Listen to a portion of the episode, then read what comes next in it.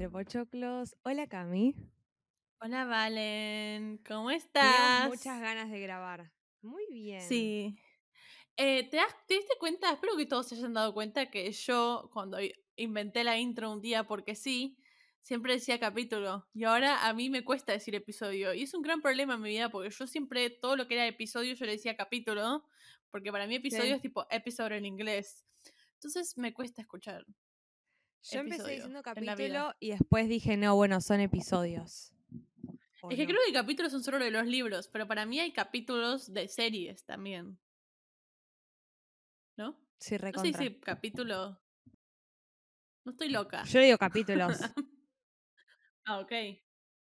¿Y, qué le- ¿Y episodios? ¿Los de podcast? No, también pueden ser capítulos. sí, a los podcasts. Buena discusión. Vinieron a escuchar contenido de Cari. Como siempre. Ah, Pero bueno, Bueno, Valen, hoy- eh, la que tuvo idea de esto fuiste vos, así que diría que vos expliques. esa Esta es mi culpa, box. básicamente. No, no, no, pero vos- fue tu idea, así que explicá la question box. Yo tomo mi café y después decimos que vamos a venir a hacer acá hoy. Ok. Bueno, eh, fue así. Yo hace más o menos un mes, creo, ponele, em, subí, estaba en un día raro, tipo raro sentimentalmente, y dije, bueno, voy a, voy a hablar con los chicos, la gente, ustedes, eh, por Instagram y preguntarles cómo están. Ahora, sentí que era como darle una vuelta y vincularlo más con lo que nosotras hacemos, preguntarles no solamente cómo están, sino también ofrecerles recomendación de una película o de una serie para que los acompañe en ese proceso, porque es un poco lo que yo cuando me siento mal. Me pongo a ver una película que hable del tema, me pongo a ver una serie que hable del tema, eh, a un capítulo de una serie, eh, cosas en particular con las que yo me siento reflejada, que siento que también es un poco la esencia de este podcast, ¿no? En qué punto te llega a vos. Perdón toda mi pronunciación, estoy muy congestionada desde la semana pasada. Em, es un punto, ah, tipo, hasta dónde te llega a vos el cine o cómo te interpela o tipo qué, qué te hace sentir. Eh, así que nada, sentí que, que bueno, que quería hablarlo con ustedes. Les recomendé un par por historias y después lo preguntamos dos veces más porque medio que tuvimos la idea de hacerlo episodio y charlarlo. Porque sinceramente fue re lindo, fue re lindo todo lo que pusieron. Hay muchas cosas que pusieron que es tipo, same, yo también me siento así. Eh, así que nada, sentimos que era como muy lindo hacerlo. Rey, además nosotras nunca, a ver, somos medio técnicas, ahora hablamos a veces cuando hablamos de películas generalmente hablamos de la parte técnica, pero si ustedes Sí. saben, tipo, de los 40, va, de la hora de episodio de 40 minutos son de nosotros hablando qué tema nos llegó emocional y por qué nos gusta o por qué no nos gusta o qué no llegó, no nos llegó capaz de la película, según de qué estemos hablando. Entonces era como que nada, volver a las raíces, esto es lo que somos. Si quieren escuchar un podcast de tecnicismo, le preguntan a ChatGPT que le diga las de tecnicismo de estas películas. Acá Sí. no lo van a encontrar. Exactamente. Pero bueno, eh, nada, yo diría que empecemos de una, porque si no estamos 10 minutos hablando de cualquier otra cosa. Sí, y también creo que lo mejor sería, o sea, yo al menos lo pensé, hacerlo anónimo, o sea, no decir tal persona mandó tal cosa, sino simplemente leerlo y que bueno, yo siento que ustedes se van a acordar de lo que pusieron, Sí, 100%. pero bueno. Em, no, y quiero decir algo que es un disclaimer que todo el mundo hace cuando hace este tipo de episodios donde la gente da consejos y cosas, tipo pide consejos o cosas así. Claramente, ¿cómo es la historia de Flor Jazmín esa que dijo? No importa. Eh, que uno le dijo, me siento Si como te vos, Flor, y ella tipo, no. la terapia. Sí. A ver, son sentimientos que para mí todo lo que pusieron son muchas cosas son hiper relatables. Me recostó encontrar un montón de películas en mi mente porque yo cuando me pasa todo lo que pusieron, yo me bloqueo y no miro nada. Tipo, no voy a mentirles. Sí, entonces, eso es verdad. También mente. Somos como re distintas nosotras en ese punto, porque yo soy como además la película realista, dura o que habla de temas como que son tipo súper pushy y como que te retocan. Y Cami es más como de capaz mirar algo que la ponga de buen humor o la distraiga un Comfort, sí. poco. Sí, sí, sí, sí, como que tenemos dos formas de ser o gustos distintos en ese sentido para esos momentos. Sí, pero a lo que voy es con los temas que pusieron, claramente si estos temas los sobrepasan y están taking over your life, vayan a terapia. No lo decimos de una forma mala, sino tipo ambas recomendamos terapia as a way Sí. of dealing with this kind of things, ¿ok? Ok, genial. Excelente.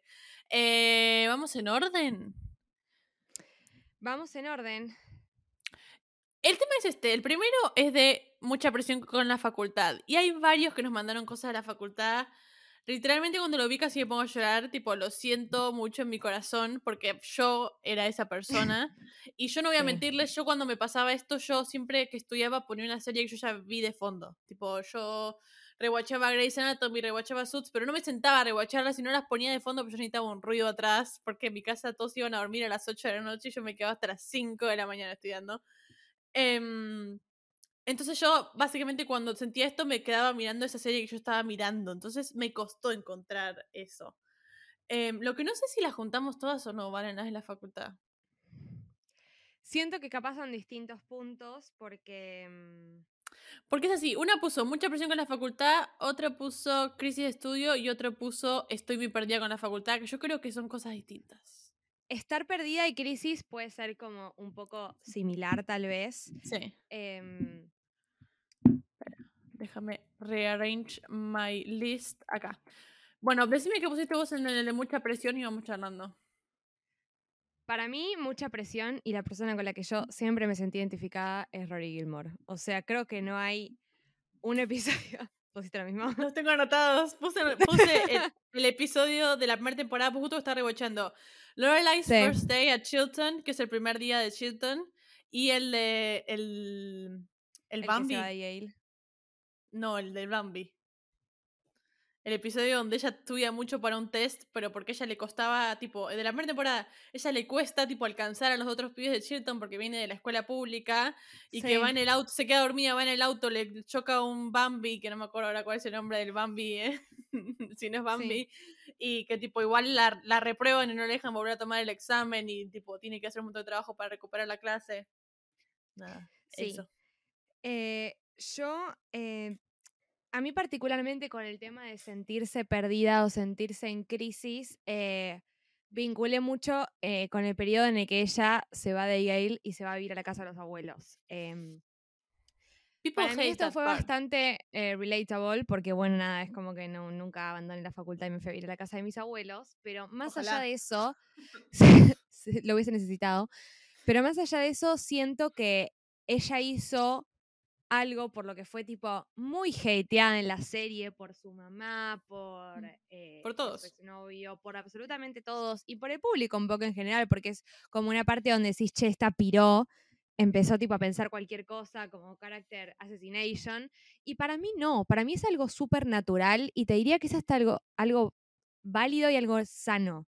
O sea, siento que Eso generalmente está válido en como el muy- tercer año que le toca. Tipo, eso de- para mí la crisis Sí. del tercer año facultativo es hiper real. No importa qué tan larga sea tu carrera. Ese tercer año No. para mí es un año quiebre para todos. Sí, para todos. I can confirm. Además, mi Sí. tercer año crisis, va, el tuyo también, cayó en plena pandemia. Do Sí, not sí, sí. recommend. No, fue un horror, fue un horror realmente, chicos.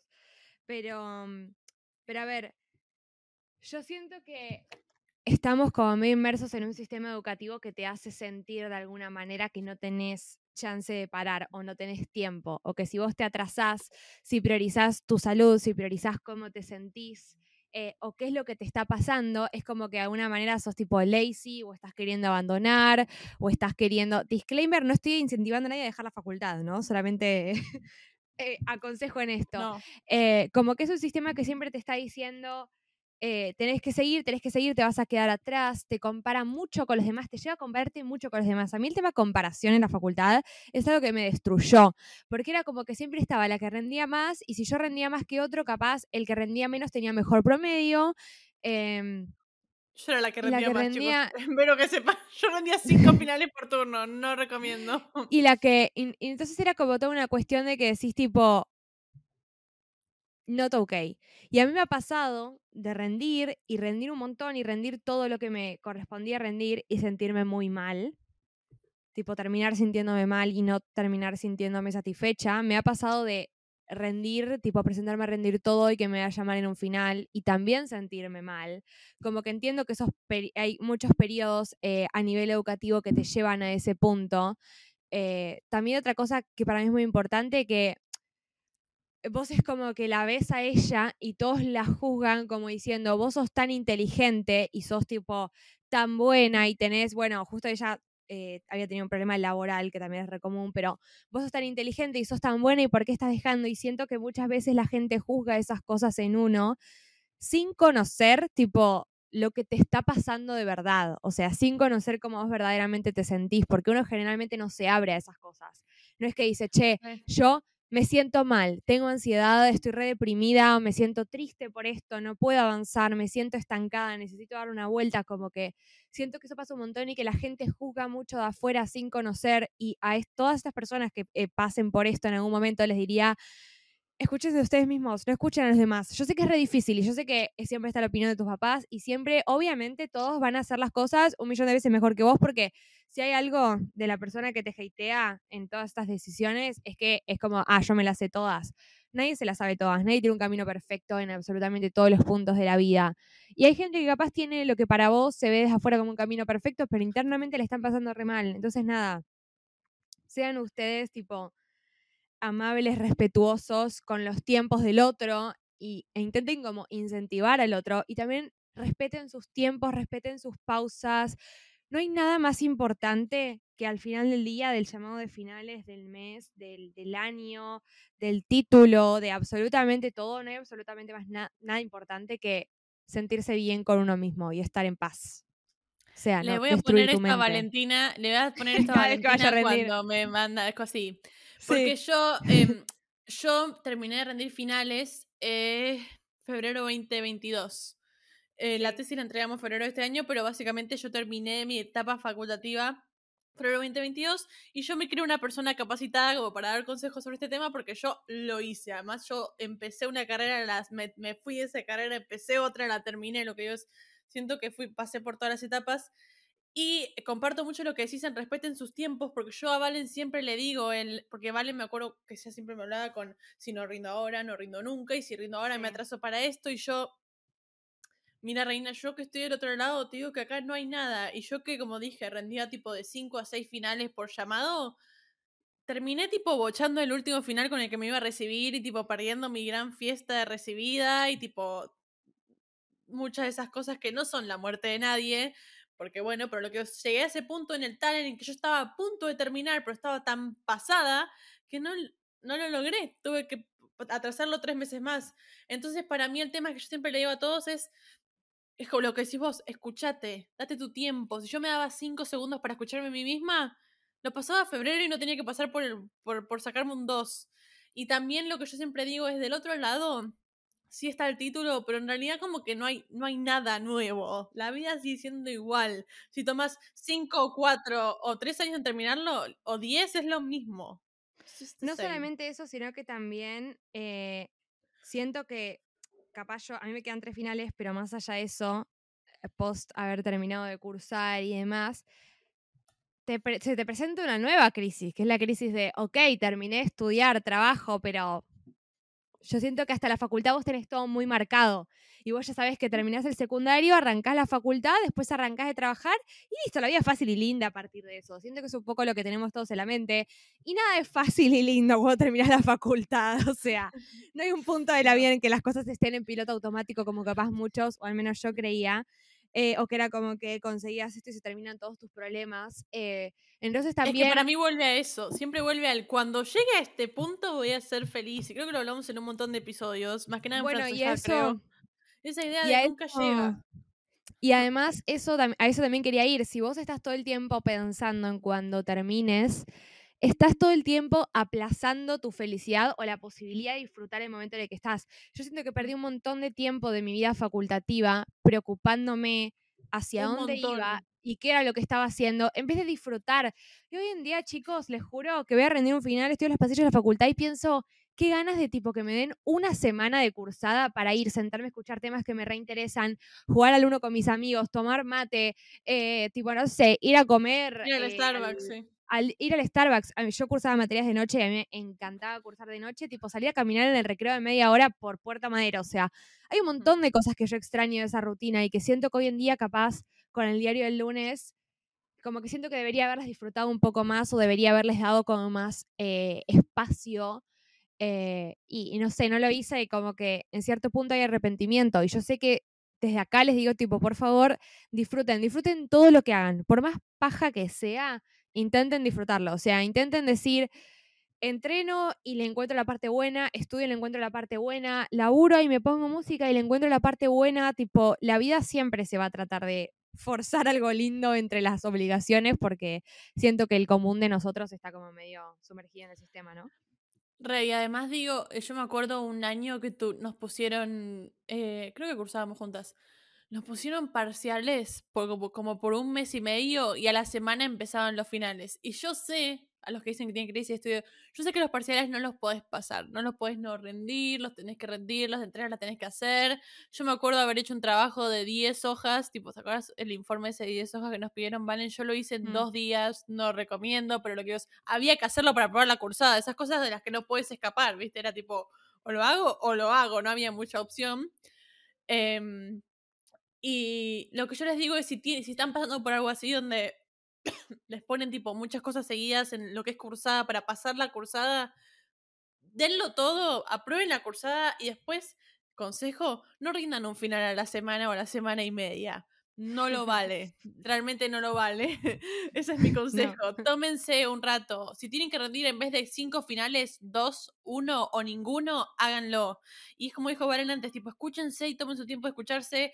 También sirve mucho escribir, pero comparto mucho con lo que decís vos del tiempo que yo gasté en la facultad sin querer ir por lo mal que la pasaba. En realidad yo la pasaba re bien en la facultad, solo que la presión de estudiar era lo que me destruía, pero yo extraño, tipo, lo que estuvo sería una semana a cursar, a boludear a la facultad, porque era lo más divertido del mundo, lo extraño.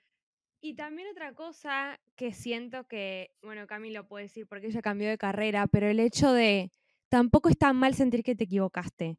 O sea, es muy duro plantearle a una persona que tiene que desarrollar una carrera profesional en base a una decisión que tomó a los 17 años, que debe ser top 3 edades más conflictivas en la vida de una persona. Así que si están estudiando diseño de repasadores y mañana quieren hacer diseño de mosaicos, cámbiense a diseño de mosaicos, chicos. Y tipo, hablando mal y pronto, que la chupen todos los que tengan una opinión que no sea la de ustedes. O sea, siéntense bien con lo que están haciendo para ustedes, porque esa es otra cosa. Al final del día no te vas a sentir bien si no es tu elección. Todo el mundo tiene una opinión. Yo que me cambié de CS de medicina a relaciones internacionales, todos tienen una opinión para mal, para bien. Cuando me cambié a relaciones, todos, ay, no te veíamos en medicina. Lo que digo es, todos tienen una opinión para todo. Y vos puedes hacer lo que vos quieras mientras vos creas, te creas, tipo, te escuches a vos mismo. Es muy difícil apagar esas opiniones cuando sos tan chico, pero tipo, inténtenlo porque yo haber hecho la carrera en la que hice en vez de la otra, eh, me llevó a estar acá hoy, básicamente, con todo lo que conlleva ser quien soy hoy. Y también, se los digo yo, capaz desde el lado de yo no me cambié de carrera, como les dije, estoy a tres finales de recibirme, pero el año que viene arranco otra carrera. Y tipo, tengo casi 24 años. O sea, el 1 de octubre, no sé cuándo va a salir este episodio, pero el 1 de octubre ya voy a tener 24 años. Sale eh, mañana. bueno, pero a lo que voy es en 10 días. 10 días. Eh, más o menos voy a tener 24 años. Entonces es como, vuelvan a empezar si es lo que quieren. No hay ningún problema. Hablando, hablando de la edad, em, una, cuando una puso estoy muy perdida con la facultad, yo, además de lo de Gilmore, recomendé también Reality Bites. No sé si vos viste esa película de Winona Ryder, Ethan Hawke. Es una ah. película básicamente de Ben Stiller, Ethan Hawke y Winona, Winona Ryder. ¿Cómo se llama? Me confundo con la. Sí, eh, del 94 es la película. Eh, hay una escena muy famosa donde ellos están hablando, tipo Winona y Ethan Hawke, y él, como que básicamente tipo se le declara a ella, no importa. Es muy linda la película. Mírenla, la recomiendo, pero a mí la parte que más me gusta es el final, cuando ella, tipo está buscando que tipo le compren el documental o que el documental lo muestren en lugares y que su documental llegue a ser algo y ya tipo no lo consigue y va y habla con él y le dice tipo yo pensé que iba a ser alguien by the age of 23 y él le dice honey the only thing you have to be by the age of 23 is yourself. Sí, sí, la vi, la vi. Yo me tatué cuando cumplí 23 porque 23 para mí fue una edad donde dije no hice nada, no soy nadie, boché mi último final, no puedo creerlo, y volví a ver esta película y él dijo eso y a mí eso tipo me, gustó mucho y, y nada, me parece que está bueno también Yo siento que acá es cuando arranca lo personal, el, ventilar. Ah, porque esto no fue personal. Pero los últimos meses yo estuve un poco en ese proceso de sentir que capaz no había logrado muchas de las cosas que a mí me hubiese gustado lograr para esta edad. Como que Ah, ¿querés que empiece? de vuelta estamos en un yo. proceso en el que sentimos que el tiempo nos corre permanentemente. eh, y es re tóxico pensar eso, es re difícil, o sea, yo también quiero decir que todo lo que yo estoy diciendo son cosas que yo también estoy intentando aprender porque nadie nace sabiendo estas cosas y tipo No. la vida te tiene que golpear en un montón de aspectos para vos decir todo esto desde un lugar en el que te estás intentando como creértelo en algún punto. Eh, pero nada, sí, o sea, esto de decir, no sos, eh, yo hasta usé la palabra en el último tiempo, soy vieja, vieja, tengo 23 años, soy vieja para empezar esto, soy vieja para tomar esta decisión, soy vieja para encontrar una pareja, ¿entendés? Tipo, una se siente vieja a los 23 años, matate directamente. Mi problema es que yo en diciembre, 14 de diciembre, me pueden decir feliz cumpleaños, cumplo 25. Y para mí, Sí. además de lo que decís, para mí el problema ese viene de tipo la generación de nuestros padres. Nosotros somos hijos de la generación de nuestros padres. Yo siempre hablo con mis papás. Mis papás se casaron a los 25 y compraron un departamento a los 25 y me tuvieron a mí a los 28. That is not gonna be my timeline. Espero que lo sepan. No me veo casándome anytime soon. A no ser que Nico Quiato quiera ser mi esposo. Yo me caso cuando quieras, Nico. Pero a lo que voy es, em, para mí eso, para mí nosotros crecimos teniendo esta idea de, además viendo muchos shows de la secundaria y muchas series de la secundaria y esta idea de cuando te vas de la secundaria de repente sos un adulto y tu vida está resuelta. Y también vimos a nuestros padres hacer toda esta lista de se casaron, compraron un departamento, tuvieron hijos, bla- etcétera, a los veintipico, que hoy en día eso cambió, tipo, todo cambió, pero más que nada esa Sí. parte de las edades Y hay también hay gente como que muchos... esa timeline, está bien, pero hay gente, eh, para mí es más normal no seguirla y para mí la presión, al menos a mí me pasa que la presión de poder llegar a eso es tan grande que no tengo ni ganas de cumplir años y yo siempre me gustó cumplir. Pero además también es por cómo te felicitan por la madurez que tenés o las cosas que lograste a esta edad que te hace creer que uno tiene que conseguir cosas rápido o acelerarse en ciertas en ciertos puntos como, no, como que dejas de creer que cada uno tiene su camino o sea o que cada uno tiene su proceso porque de vuelta hacer todas estas cosas sin disfrutarlas tampoco tiene mucho sentido Eh, y hay Re. mucha gente que se pone novia, se casa, se muda, hace todo con alguien solamente por el hecho de estar con alguien. O sea, y eso también es bastante triste. Decir, tipo, bueno, nada, estoy con esta persona, no estoy enamorada ni nada, pero tengo que tener una pareja. O estudio esta carrera que ni me gusta, pero bueno, es más o menos fácil, la termino porque tengo que tener un título universitario. O sea, también pasa que tenemos como muchos inputs, mucha info cayendo en nuestra mente todo el tiempo por parte de las redes que es mal que mal te llevan a compararte un montón. Entonces, es como que abrís re. fotos y cosas y terminás tipo, Dios, ¿por qué no estoy en este lugar? Es que además te pasa, no sé si te pasa, cuando hablas con cada persona y a mí me cuesta acordarme de estas cosas y por eso yo entro en crisis y mi mamá siempre me dice Mm. esto. Yo siempre hablo con mi mamá de no, pero vos a esta edad, qué sé yo, y yo a esta edad esto, y no tipo, siempre, mi crisis, espero que lo sepan chicos, es no tener novio. Claramente es tipo la única cosa en mi vida que falta y yo es lo único por lo que lloro. Pero mm, eh, mi mamá me agarra y me dice, sí, bueno, pero yo todavía no tenía carrera. Tipo, mi mamá no llegó a estudiar, no llegó a estudiar lo que quería por lo que decían los demás. Hablo con tal persona y, bueno, yo no vivo sola a, a tu edad. O yo no tengo un grupo de amigas como el que tenés vos a tu edad. O yo no tengo un proyecto personal como el que tenés. Lo que siempre vemos, lo que tiene el otro que a nosotros nos falta, pero también hay que entender que el otro también te mira a vos con esas cosas que le falta. Claramente tengo que escuchar mi propio consejo, porque es lo único que hago llorar sobre esto, pero hay que acordarse que nadie tiene todo. Es la frase de Sex and the City de In New York you're always looking for a job, an apartment or a boyfriend and why do we let that one thing we don't have affect how we feel about those other two we do have? No sé si saben qué frase digo. Sí. That's the- esa es. Para mí además también es como que no te agrega valor como persona. Siento que también en toda esta búsqueda de llegar a ese punto en la vida en el que tenés esto, esto, esto y aquello, uno medio que siente que su valor se refleja en las cosas que consigue y tipo, yo soy más valiosa, si tengo esto, la gente me va a querer más, la gente me va a aceptar más. Y es como que en cierto punto es horrible porque estamos educando a que tenés que tener cosas para que el otro te quiera, para que el otro te valore, para tener amigos, para, para ser interesante. Y es como que la verdad que no, tipo, chicos, es mucho más importante ser mejor persona que todas esas cosas, para tener pareja, para tener amigos, para tener cualquier otra cosa. Tipo, no lo tanto que conseguís, como. además, no quiero irme tan de tema, pero lo, lo que conseguís es tan efímero, es lo que yo siempre dije, tipo, yo siempre dije, cuando me reciba, volviendo a la facultad, cuando me reciba, voy a ser feliz. Me recibí, claramente no había nada feliz del otro lado. 48 horas. Yo dije, yo dije, cuando te entregue la tesis va a ser cuando sea feliz. Entregamos la tesis, no sentí nada, na- nada cambió, porque No. Yo entregué la tesis y a los 10 minutos ya estaba pensando en mi próxima meta que todavía no conseguí. Sí, y además, para Al mí yo también. así, no sé si pero yo, yo- soy muy de Yo soy igual eh, de me ver, corro la pero vara todo el también tiempo.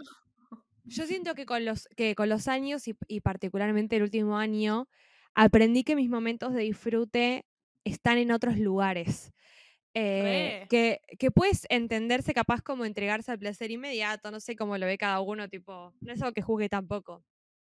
Pero Es cuando muy de la de generación ser, igual. Es muy de esa Sí. generación el placer inmediato.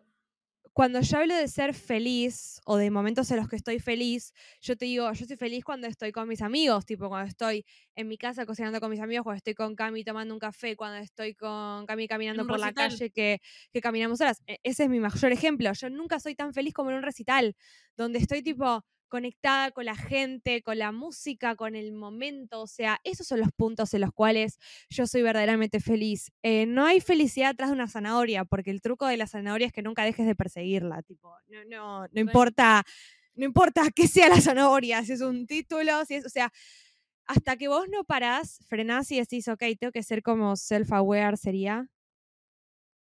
¿Consciente? ¿Sí? Tengo que ser como consciente de lo que me está pasando, consciente de lo que tengo, del momento que tengo alrededor, o me merezco ser feliz más allá de que no llegue a este punto en la vida, porque también uno se castiga a través de eso, es como, bueno, llegué hasta acá, entonces sufrí, sufrí, no duermas, pensá todo Este el día en eso, obsesionate. Este es mi diálogo interior. Valentina está describiendo lo que es mi diálogo interior. Pero chicos, ustedes lo saben con eso, ser freelancer. Ay, chicos, no- estamos hace 27 minutos hablando de un tema nada más. bueno, de- eh, decimos esto y cierro. Ser freelancer o estudiar hasta las 5 de la mañana, que todo el mundo venía y me decía, ay, te admiro por lo que haces. Mm, Era un montón de autocastigo lo que yo hacía. Era tipo, yo no llegué hasta la unidad 5 hoy y yo hasta no, no me voy a dormir hasta no llegar a la unidad 5 hoy. Y realmente me he perdido un montón de momentos de felicidad como los, de- lo que describís o por trabajo, por lo que fuera, y realmente chicos no lo vale. Claramente, we are learning, yo al menos no llegué a ninguno de todos esos dos puntos. Eh, hay días por los que lloro por esto y hay días por los que digo, this is not worth it, pero bueno, nada. Eso. Vos estabas, te, te recorté, perdón. No, tranqui, pero me di cuenta estoy. que nos fuimos de Em, tiempo. ¿Querés que, pas- ¿Querés que pasemos al otro? Dale, otro más. Uno es más demoledor que el otro. y en todos me siento identificada. Em, Vamos con recuperar ese sentido, inspirarme y levantar. Este me recostó. Puse una que no Sí. sé si estoy muy segura de mi respuesta, pero porque yo necesito esto hoy. Tipo, me sirve lo que me digas vos hoy.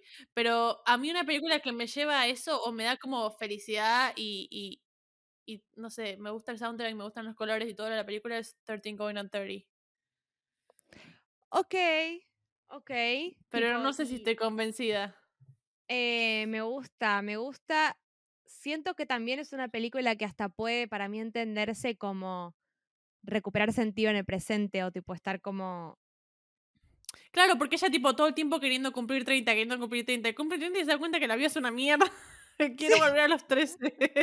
Básicamente sí, la película trata de eso, chicos.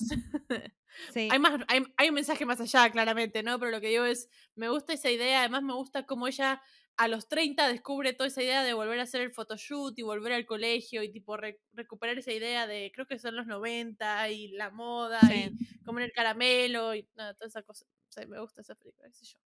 sí. Me ¿Vos gusta yo.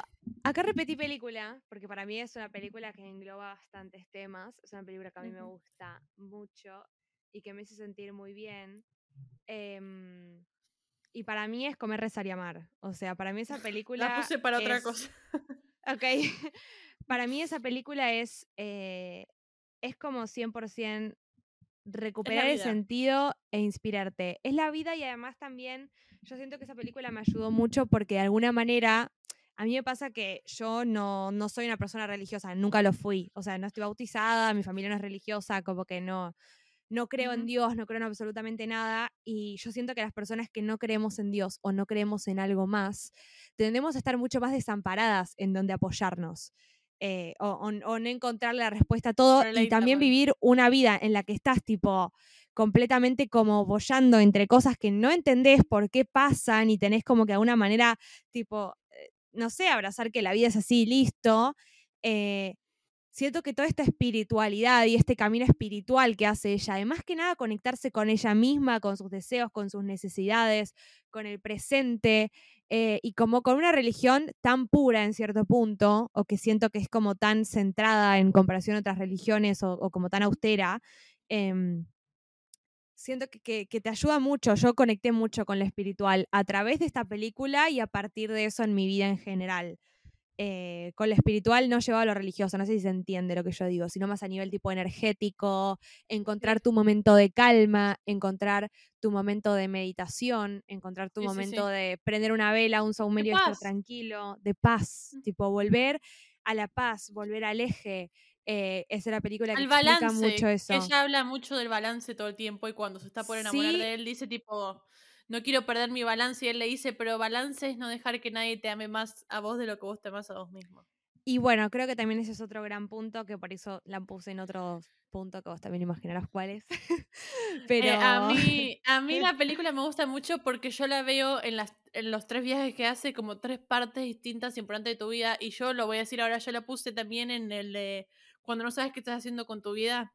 sí, yo recomiendo que hagan un, si tienen los ahorros o empiecen a ahorrar para, un Eat, Pray, Love, Trouble kind of thing. Yo hice eso en New York. no Mm. fue exactamente Eat, Pray, Love, pero fue como un descubrirme a mí misma viajando sola. Pero más allá de eso, eh, me, a mí lo que me gusta de la película es que se divide como en tres, como en Italia son, es como reconectarse con la gente y encontrar amigos y encontrar como esa amistad barra hermandad. El, Sí. el viaje a India es más reencontrarse consigo misma y perdonarse a ella misma y, y es centrarse. otro Y el último es más como volver a abrirse la- al amor o lo que fuese y volver a vivir la vida, básicamente. Para mí es ese, ese gran punto y, y ahí es, creo que es uno de los puntos más importantes como para volver al eje, que es un, es un poco el perdonarte, ¿no? El perdonarte Mm. como medio por todo lo que pasaste, por de dónde venís y a dónde estás yendo y qué estás haciendo. Tiene una forma muy linda de tratar el tema de tipo catch and release, tipo de las cosas que yo tuve o las cosas que yo tengo y cómo soltarlas y cómo avanzar hacia lo nuevo sin poseerlo de alguna manera, como que tiene toda una manera muy interesante de ver eso, que para mí es como muy inspiradora, o, o- o tal vez Re, re. para mí al menos lo re fue. Para mí, todo el mensaje de la película es hiper Sí. inspirador y a mí, a mí me abre la mente a tener tipo mil conversaciones. Para mí, Comer, Rezar, Amar es una película que pondría en cualquier tipo. El otro día que fuimos a cineclub, tipo haría un cineclub de Comer, Rezar, Amar porque podés estar hablando tres horas de la película para mí. tipo, Teléfono una hora por cada China. parte.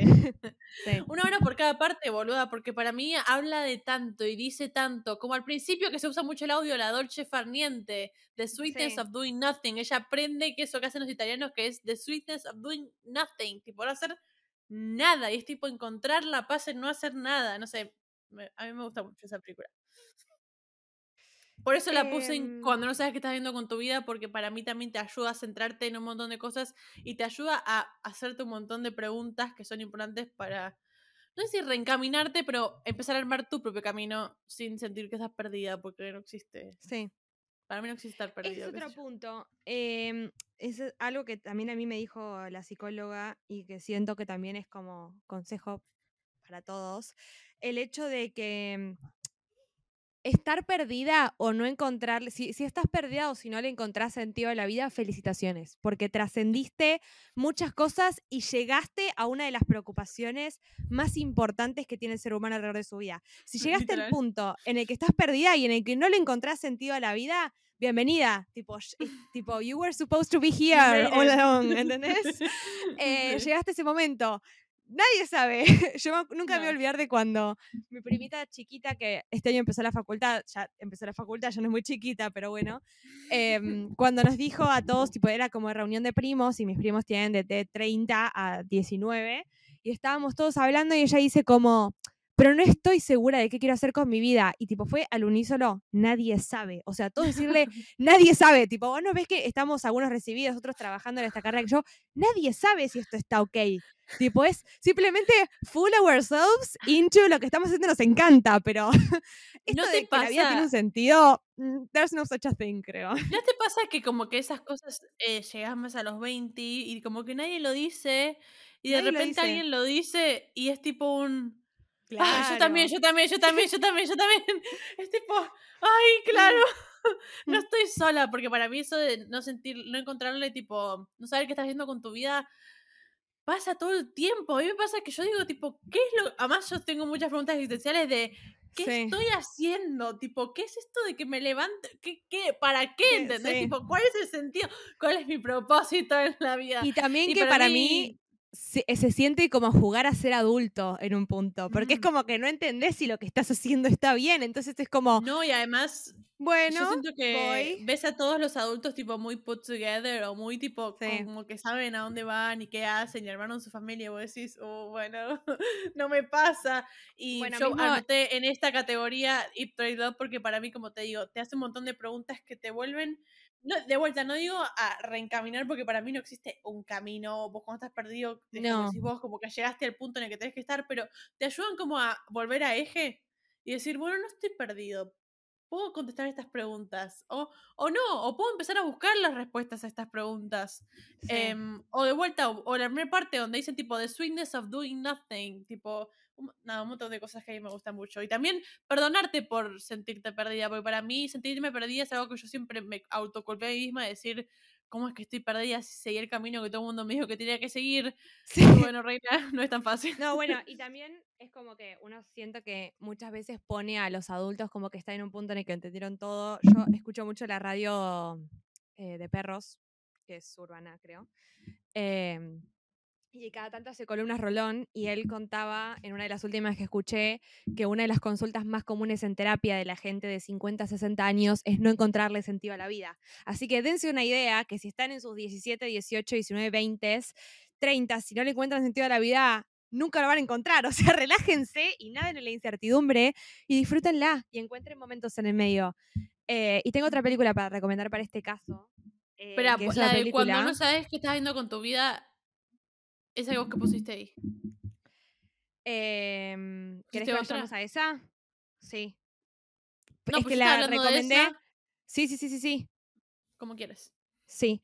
Hay una película que se llama eh, El Camino o The Way, creo que es así, tipo que se traduce literal The Way, eh, que es una película que habla de la gente que hace la, la peregrinación de Santiago de Compostela en España, tipo el Camino de Santiago de Compostela, y eh, cuenta la historia de tipo una gente que lo hace sin tener como 100% fe religiosa en lo que está haciendo, sino que lo hace medio en ese código comer, rezar y amar como una experiencia personal. Eh, es algo que a mí me recontra llamó la atención a mí y a mi mamá, que de vuelta ninguna de las dos es religiosa, a hacer ese camino. Eh, y es como que no quiero spoilear mucho, pero en la película se tienen muchos descubrimientos muy zarpados acerca de un poco lo que es este tema de, de sentir como que. De sentirte perdido, ¿no? Mm. Así Sí. que recomiendo. Nunca la vi, no, me, me, me, me, me interesa. No, es re, es re linda verdaderamente. O sea, es como. El camino es muy duro y es muy largo y es como que tiene esa especie de, de- de cosa sentimental, de, de, no sé, de, esfuerzo. Es, es muy bella, mírala. ¿Y vos tenías otra película para decir en el de recuperar sentido, inspirarme a levantar? No. Ok, bueno, entonces pasamos a Corazón Roto. Creo que sé que nos toca decir. Yo tengo dos claras películas. eh, una la volví a ver, Someone Great, de Netflix. Sí. Eh, vayan a verla. Para mí, para mí Ta- Taylor se inspiró en Death by... Esa película está inspirada en Out of the Woods by Taylor. Y Taylor de esa película sacó Death by a Thousand Cuts para que tengan más o menos una idea de, de qué se trata la película sin spoilearla. Y para mí la otra que se me ocurrió tipo último momento y para mí es The Best Broken Heart Movie para mirar es Sex and the City Movie 1. La primera película de Sex and the City. ¡Eurre! Cuando ellas se van de viaje, eh, para mí muestra mucho esa, ese, como, cómo you lay on your friends o cómo tipo te apoyas en tus amigas en momentos así. Y ahí, es la Sí. esencia de Sex and the City para mí eso. Eh, me encanta la recomendación de Sex and the City. Para mí, siento que. Yo, yo lo dije siempre en un montón de situaciones en la vida. A mí, tener buenos amigos me salvó la vida más de una vez. O sea, creo que es lo que más me ha salvado la vida a lo largo de todas mis crisis. Eh, entonces, todo lo que tiene que ver con corazón roto y está referido a la amistad, para mí es un sí. O sea, creo que es en ese momento en el que no hay dolor más grande, porque por alguna puta razón, cuando vos estás bien en todo en tu vida, pero te rompen el corazón, todo en tu vida es una mierda. De hecho, era la charla de hoy de la oficina, de tipo, ¿cómo eso tiene el poder de cagar todo? Y capaz tienes una re familia, unos re amigos, unos re todo. Y solamente porque alguien no te valía amorosamente es tipo, me tengo que matar, no queda otra. Y eh, también spoiler alert, porque yo pasé por varias, es algo que siempre les va a pasar, o sea, no es que uno aprende y a partir de ahí aprendes.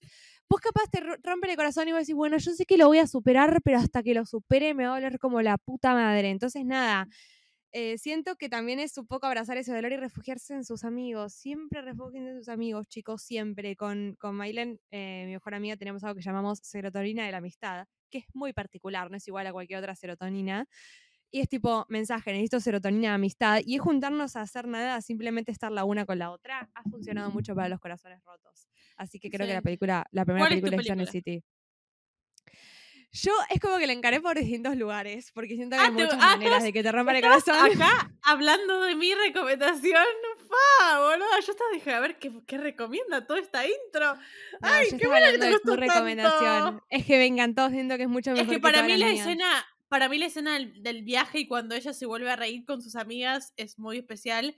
Y hasta la escena donde. Charlotte la abraza con el vestido y le dice tipo, no, no te acerques, no la toques.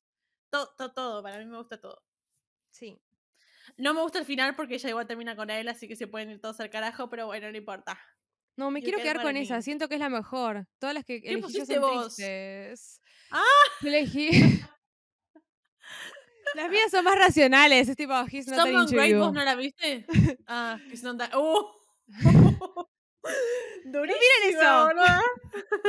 Es que cuando corté con mi primer novio, mi mamá me hizo ver esa película. A Em, mí That Into You me gusta mucho, pero para mí, para mí esa y Someone Great, que también habla mucho de la amistad, o se centra mucho en la amistad porque son como ellas tres, se apoyan y el final es ellas tres con una yéndose, yéndose y diciendo tipo, igual nos vamos a nos vamos a amar igual y ella viendo cortado por el novio con el novio básicamente porque se va, o sea, básicamente las amigas igual siguen estando ahí. Em, nada, me parece muy especial. Para mí, es más, recomendaría todo Sex and the City. Siento que es una serie que te hace eh, como vincular mucho más con ese amor y también, como siempre decimos, una serie muy revolucionada a nivel guion para la época, eh, por muchas cosas. Además, no más la película. Yo descubrí la serie por la película y para mí la película Yo uno es. amo la película. Amo la película. perfecta. Cuando a mí me siento muy. Yo, yo cuando estoy tipo tan triste, soy Carrie cuando no abre la persiana, ¿entendés? Yo literalmente cierro blackout y me tiro a la cama. Eh, y para mí, tipo. Cuando Charlotte se caga y se ríen todas, es muy es la mejor escena de la película. Hay dos escenas de Sex and the City también que son muy accurate para este tema. Eh, una es cuando ellas están hablando todas en el eh, tipo en el brunch y Charlotte le dice tipo maybe we can be each other's soulmates. Ese es el. ¡Oh! Pero ese para mí va más. A mí no yo, ese lo siento cuando me pongo a llorar porque no tengo novio. Em, ese es el primer capítulo de la temporada 4 de Sex and the City. El cumpleaños de Carrie. Y después eh, otro que es cuando ella corta con Aidan por su culpa igual, pero cuando ella va al casamiento, que ella dice tipo, it's hard to find people who will love you no matter what. I was lucky enough to find three of them. Eso también para mí es como un... Ese es el capítulo Lindo 11 tema. de la tercera temporada. Em, siento que también es como muy eh, lindo, pero siento que sí, que Sex and the City refleja muy bien la amistad. Ojo que Gossip también te habla mucho del corazón roto en cierto punto Sí, la pero, por- yo dos. puse la yo puse la película porque para mí para mí la película refleja todo lo que vos sentís en la serie en una película Y cómo se- tipo, cómo a Carrie le pasa lo peor que le podría pasar con Vic, que es que tipo la dejen en el altar, que es tipo lo peor que podría haber hecho él en toda Ay, su puta vida. Lo quiero matar, pero ya está muerto. Y cómo ellas la levantan. Sí. Y como ella se levanta sola también, cómo se mueve a su departamento viejo, se tiñe el pelo, contrata un asistente. Em, para mí, Gossip está buena, pero para mí la amistad de Serena y Blair no es la misma amistad que las cuatro chicas de Sex and the City. No, ojo. Y te diría que en Just Like That, en, al, cuando muere Big, tiene un poco de eso también. Pero ella falta volviendo. Samantha. Sí, pero ella volviendo a su departamento, eh, como que tiene un poco medio reconectar, que esto es otro, si nos corremos de las películas, el primer consejo o el primer como aviso es tipo, it gets better, o sea, es el peor dolor del mundo, lo es, es una mierda, lo es. Llora todo lo que necesites, sé Carrie sin abrir la persiana todo el tiempo que necesites. Que nadie te diga cuándo tenés que dejar de sufrir ni dejar de llorar, porque cada uno tiene su proceso personal y le cuesta lo que le cuesta superar esas situaciones que son muy duras. Em, pero un día, tipo, te, te prometo, persona que puso esto, que no puedo decir tu nombre, te prometo que un día te vas a levantar y te vas a sentir bien mágicamente. Estas cosas pasan de un día para el otro, sana. Y capaz te sentís bien y después de la nada te sentís mal de vuelta o tenés un ataque de llanto o de odiarlo y después te vas a volver a sentir bien, tipo... em, nada, mejora, mejora. Cuesta, pero mejora. Permitite sentir. Y si alguien nos quiere charlar por privado de DM de cualquiera de estas cosas, Tengo una licenciatura en el tema, así que háblenme si quieren. Em, Em, next topic. ¿Quieres elegir vos? No, pues, eh, el, eh, yo tengo en mi lista seguía el de mudarte a otro país y esta me costó horrores, horrores. Puse Midnight in Paris, pero no estoy 100% segura, pero puse por el final porque se termina yendo ahí. Básicamente la película es él queriendo mudarse a París todo, al punto en el que tiene como fever dreams de que se junta con, con Hemingway para mudarse a Yo, París. chicos, yo, chicos, yo me junto con Hemingway a la noche. Pero no sé, Eh, vos si tenías alguna específica para yo eso. puse esa dos vinculadas con París y una, la va a sor- una las va a sorprender. La primera que puse es Medianoche en París, porque sí, porque soy yo, básicamente. Eh, porque siento que hay mucho. eh, a ver, yo nunca viví años en otra ciudad, entonces no sabría decirlo. Tipo, nunca estuve más de uno o dos meses de viaje, o sea que así lejos, lejos de mi casa. Em, pero para mí eh, hay como. En esta película, como que te muestra cómo una ciudad puede ser tipo tu soulmate y cómo puedes vincular desde un montón de lugares y cómo eso puede llenarte y también mismo cómo es importante por momentos saber ver si es tu proyecto de vida o la persona que tenés al lado, qué es lo que querés perseguir. Siento que ninguna de esas dos decisiones puede juzgarse, pero en su caso tenía como una mujer que no la bancaba en nada y era como, bueno, no comparte el mismo delirio que vos. La forma en la que él conecta con París es la misma forma que yo conecto con París. Lo pueden escuchar más detalladamente en el episodio de Midnight in Paris. Excelente. Em, y la segunda que elegí es Emily in Paris.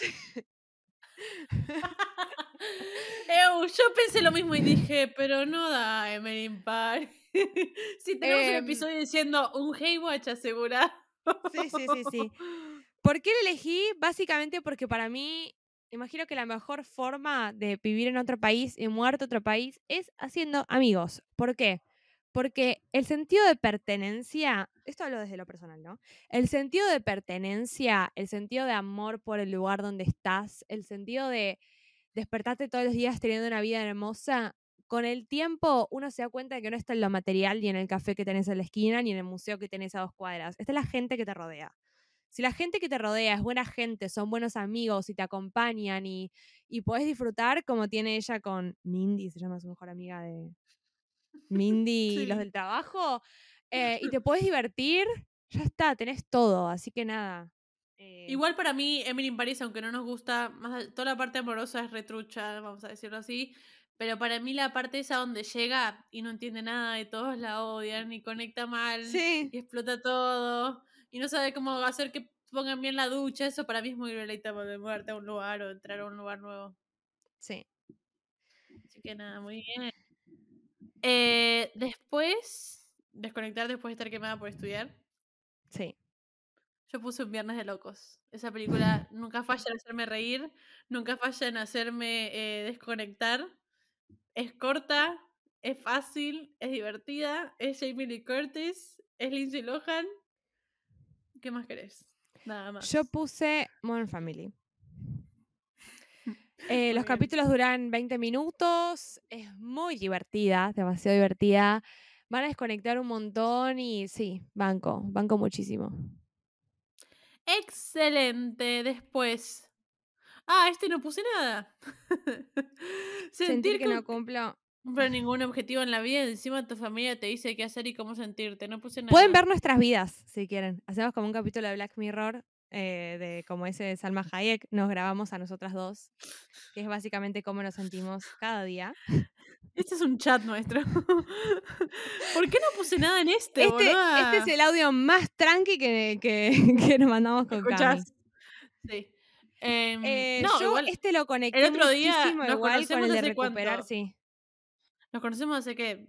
Somos amigas hace tres años, ponele. Y Sí. el otro día tuvimos una, eh, fuimos a cenar y caí a casa y la charla intensa familiar, tipo de las familias que tuvimos en la cena, las más tranquilas. Sí, sí, sí. Además, como que cada Ay. semana hay más trabajo de terapia encima, entonces tenés como nuevas ideas de dónde salen tus traumas. ¡Wow! New trauma. Pero, ¿qué pusiste vos? Perdón, yo no puse nada en estar, me- se me Yo repasó. Creo que porque me eh, pegó puse, mucho. mm, puse las dos mismas que en la parte de recuperar sentido. O sea, lo sentí como muy. O cuando no sabes qué estás haciendo con tu vida. Eh, La verdad que siento que son temas que, que vinculan bastante por esta cuestión de siento que no cumplo ningún objetivo. Eh, recomendaría también un poco lo que dijimos antes en el primero, que tenía que ver un poco con el estudio, pero para mí es tipo bastante relatable al mismo tiempo. Em,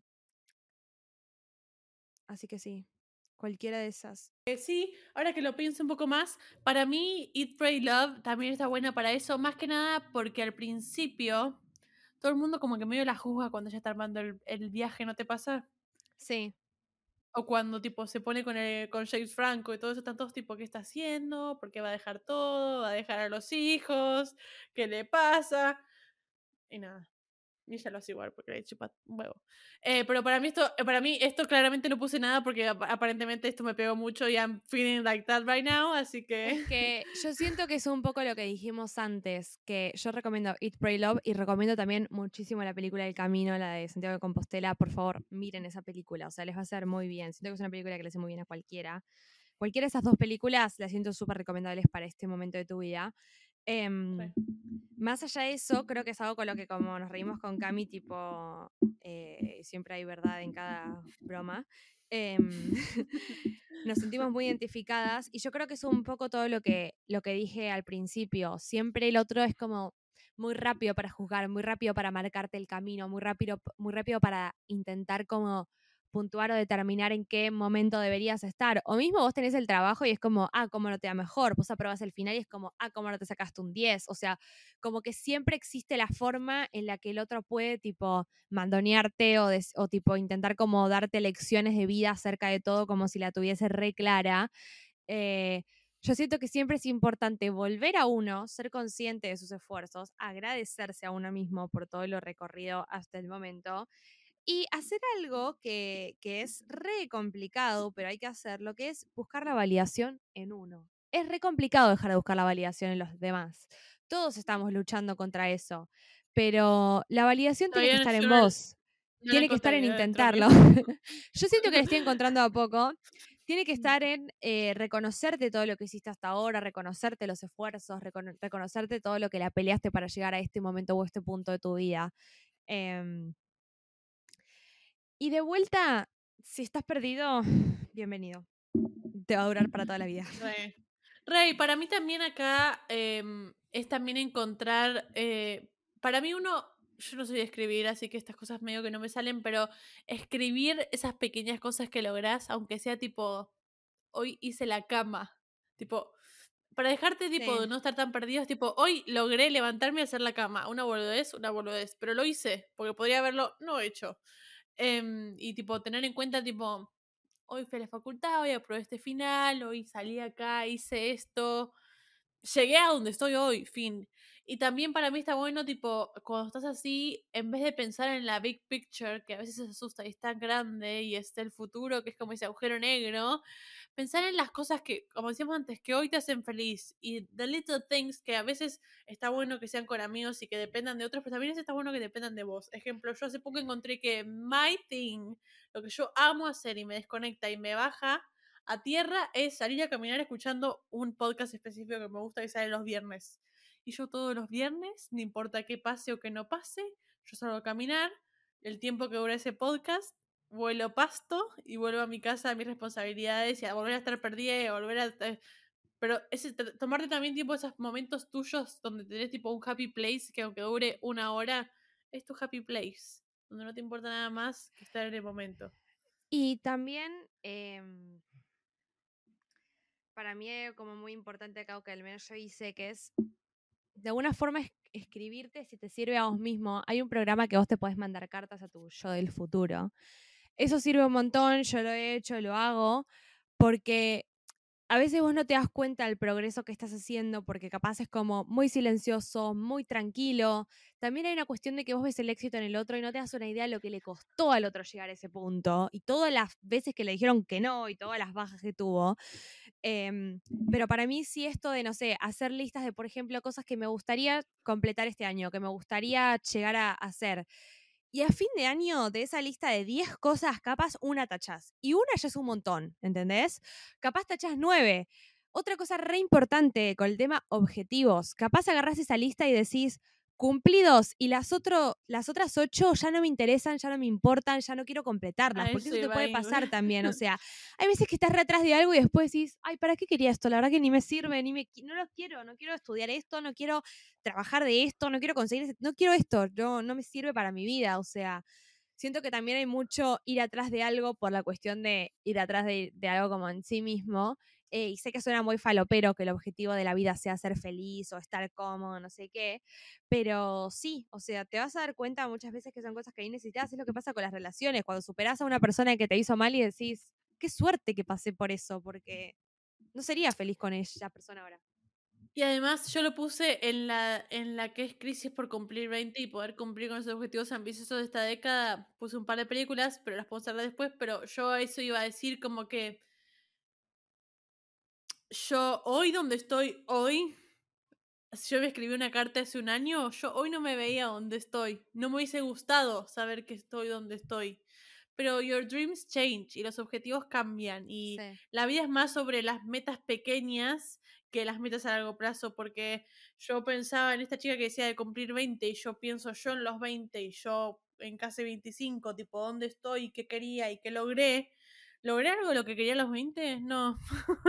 pero logré, pero lo, o, capaz sí, pero de distinta forma. No de la misma forma en la que yo pensé que lo iba a hacer. O con la misma em, rapidez o... No, pero no es un tema de rapidez. Para mí, mi lista de objetivos, como hiciste vos, mi lista de objetivos cambió completamente, más que nada desde el año pasado. Entonces, esa es la idea de ir más a las metas pequeñas del hoy, de, bueno, hoy rindo este final, hoy hago esto, hoy consigo esto, hoy veo esto, hoy pruebo esto, que al big picture de yo en 10 años quiero estar acá, porque probablemente en 10 años o en 5 o en uno llegues ahí y no te interesa. es que para mí el tema es a ver, yo doy un ejemplo muy claro y básico. Yo cuando tenía 18 años, yo era Rachel Berry diciendo tipo, yo me voy, yo voy a vivir en Nueva York, yo voy a mudar a Nueva York y yo voy a ser feliz en Nueva York. No estoy en Nueva York, pero estoy viviendo sola en Buenos Aires y lo amo. Pero hace uno o dos años, este no era mi sueño. Y si yo me hubiese enterado que yo estaba acá hoy, me automataba. Venía al futuro y me mataba porque no era lo que yo quería. Pero no significa que yo me, tipo, me como que le fallé a mí misma, sino que mis sueños y mi lista y mis cosas cambiaron. Y a mí me pasó mucho eso con, eh, viste, el, eh, todo el tema manifestar. Eh, yo hacía a veces listas o escribía cosas que quería manifestar cuando estaban tipo ciertos portales, ciertas fechas y demás, y empecé a guardarlas. Y un día se me dio por abrir el cajón donde tenía todas estas cosas y empezar a leerlas y darme cuenta de que había logrado un montón, de dos años para acá más o menos que empecé a manifestar, y que capaz había otras que no las había logrado, pero que ya no las quería. Y creo que eso es un poco eso a lo que vamos, o sea, crecer también es un camino de, descubrimiento y sacarle como dejar de ver, que es re difícil, pero dejar de ver la vida como una línea de tiempo con objetivos para lograr, también hace que disfrutes mucho más el, el camino. A ver, sin ir más lejos, yo, por ejemplo, tenía como gran objetivo para este año correr media maratón. Y yo empecé a correr hace un año y medio yo quería correr media maratón y quería, querría correr 21 kilómetros. Yo tuve una lesión complicada, estuve internada, no pude correr los 21 kilómetros porque me desgarré y tipo no pude hacerlo. Y para mí fue un rebajón y pasé un montón de tiempo mal, pero es como, bueno, reseteo que eso en algún momento va a pasar y que en algún momento lo voy a lograr. El, el objetivo cortoplacista no tiene como, como mucho sentido para mí. Re- no me quiero extender porque podría hablar de este tema 80 horas, pero nada. Next one es la melancolía. ¿Qué es la melancolía, Valen? Este es mi momento mommy del día. Porque realmente no sabía qué era. Y dije, ¿para qué la voy a buscar en Google? Que me la explique Valentina. La melancolía. Según Cami somos mami y Leuco. Sí, La melancolía-. La melancolía yo la asocio con una sensación de nostalgia mezclada con tristeza. Yo para, esta, para este punto elegí About Time, que para mí es la película para ver cuando estás melancólico. Re. Sí, It's a lot, pero bueno. 100%. Para La mí cuestión de tiempo es eh, súper Ah, en el de em, llorar la puse. accurate. Sí. Sí. Sí. Sí, re. Comparto. No, me, no se me ocurre otra que no sea esa. No sé si te sentís melancólica, melancólico, melancólica y necesitas tipo que te saquemos de eso, o no sé si tipo querés algo que valide tu melancolía. Para mí una película muy melancólica es esa. Y una para salir de la melancolía, un viernes de loco. Para mí los Fockers, para mí tipo la- los Fockers es tipo top tres películas Uh. graciosas de la historia, o sea, miren esa película, chicos, por favor. De Niro es lo mejor que le pasó a la historia del cine. Después, eh, una película para llorar. Yo puse, eh, bueno, About Time. Room de Brie Larson, no sé si la vieron, durísima, pero vas a llorar. Y Eternal Sunshine of a Spotless Mind. Uf, qué dolor. Sí. La volví a ver para este y fue tipo, ah. Eh, yo puse dos películas que a mí me hicieron llorar eh, como una hija de puta durante... Hay una que me hizo llorar dos días, pero chicos, dos días, pero en serio. O sea, yo no podía parar de despertarme triste. La que, película que más me hizo llorar en la historia del cine es Siempre a tu lado, que es la película de Richard Gere, creo que es, o Harrison Ford. Chicos, yo me los reconfundo, perdón, pero creo que es... Uh, son iguales. Son iguales. Creo que Harrison Ford, pero no me acuerdo. Eh, que él le da un infarto trabajando y el perro no deja de ir a esperarlo a la estación de tren, porque el perro iba todos los No. días con él hasta la estación de tren No. y, lo, esp- y lo iba a buscar cuando volvía y el perro nunca deja de esperarlo y yo no puedo dejar de, o sea, no puedo olvidarme de Hachiko, se llamaba el perrito, es una historia real, pasó en Japón creo. Em, y hay una estatua a ese perro y ahora yo veo ese perro en la calle y lagrimeo porque yo no puedo dejar de imaginarme al perro en el andén, o sea, esa película me cagó la vida. Así que si quieren llorar, chicos, es eso, o sea, si eso, no hay tapón emocional que siempre a tu lado no te destrabe, o sea, Marley y yo, por Dios, es una comedia de al lado de esa película. Así que vayan y mírenla. Em, otra película, Cuestión de Tiempo, me hace llorar tipo muchísimo. El final de Cuestión de Tiempo me destruye, tipo la escena en la playa, no quiero hablar mucho de eso. Em, Cuestión de otra- tiempo, ¿cuál es cuestión de tiempo? About Time. Ah, ah. Y otra que sí. me mata, eh, que me hace llorar mucho en varias escenas, es Love Rosie. A mí Love, Love Rosie me gusta mucho. Y me, tipo, la escena del casamiento, cuando ella le habla, siento que esa película es como, no sé, muy La sentimental. puse, Tiene muchos... la puse en otra. ¿En serio? Sí. Pero sí. Yo también la puse en otra, creo que Em, las dos la pusimos en la misma. Sí, puse dos en esa y una de esas es Rosie. Ok. Pero excelente, si querían llorar, acá tienen para llorar. Eh, Siempre a después, tu lado, chicos, esto. Alguien quería, estas igual, estas recomendaciones no eran tan emocionales, pero bueno, las podemos pasar. Ay, paren, paren, Una es- me olvidé una. Me olvidé Decila, una.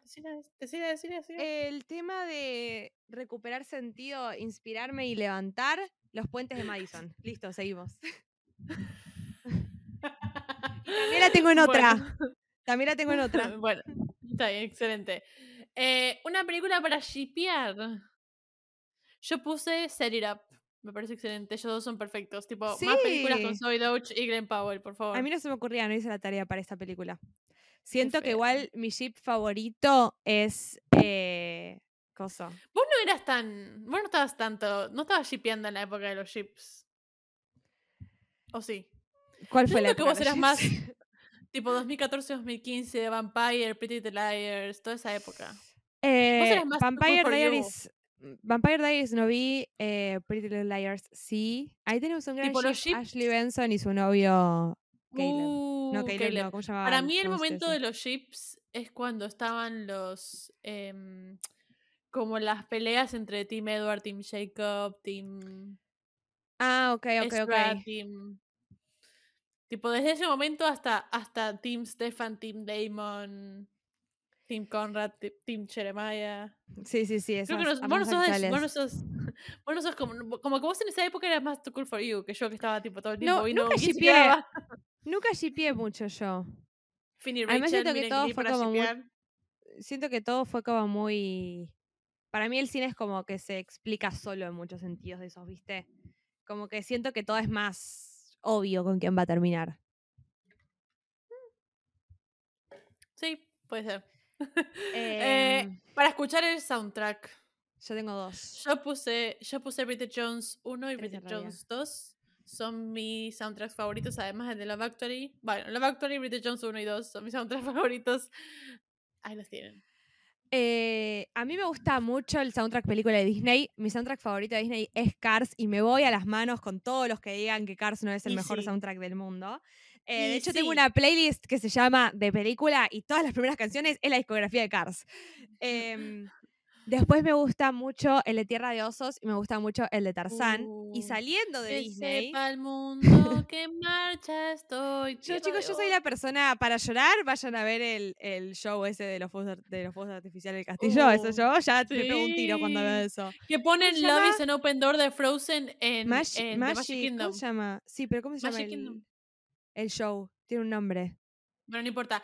Eh, ponen, creo que lo siguen haciendo. Ponen de Frozen una versión acústica de Love is an Open Door. Me hizo llorar. La de Moana. Pero Bueno, acústica. esos son los tres eh, que me- más me gustan. Y después me gusta mucho el soundtrack de Ba- Baby Driver. Me gusta mucho porque yo soy muy fanática de la música ochentosa, noventosa. El soundtrack No de. entiendo por qué eh, te gusta esa película. Perdón. ¿Baby Driver no te gusta?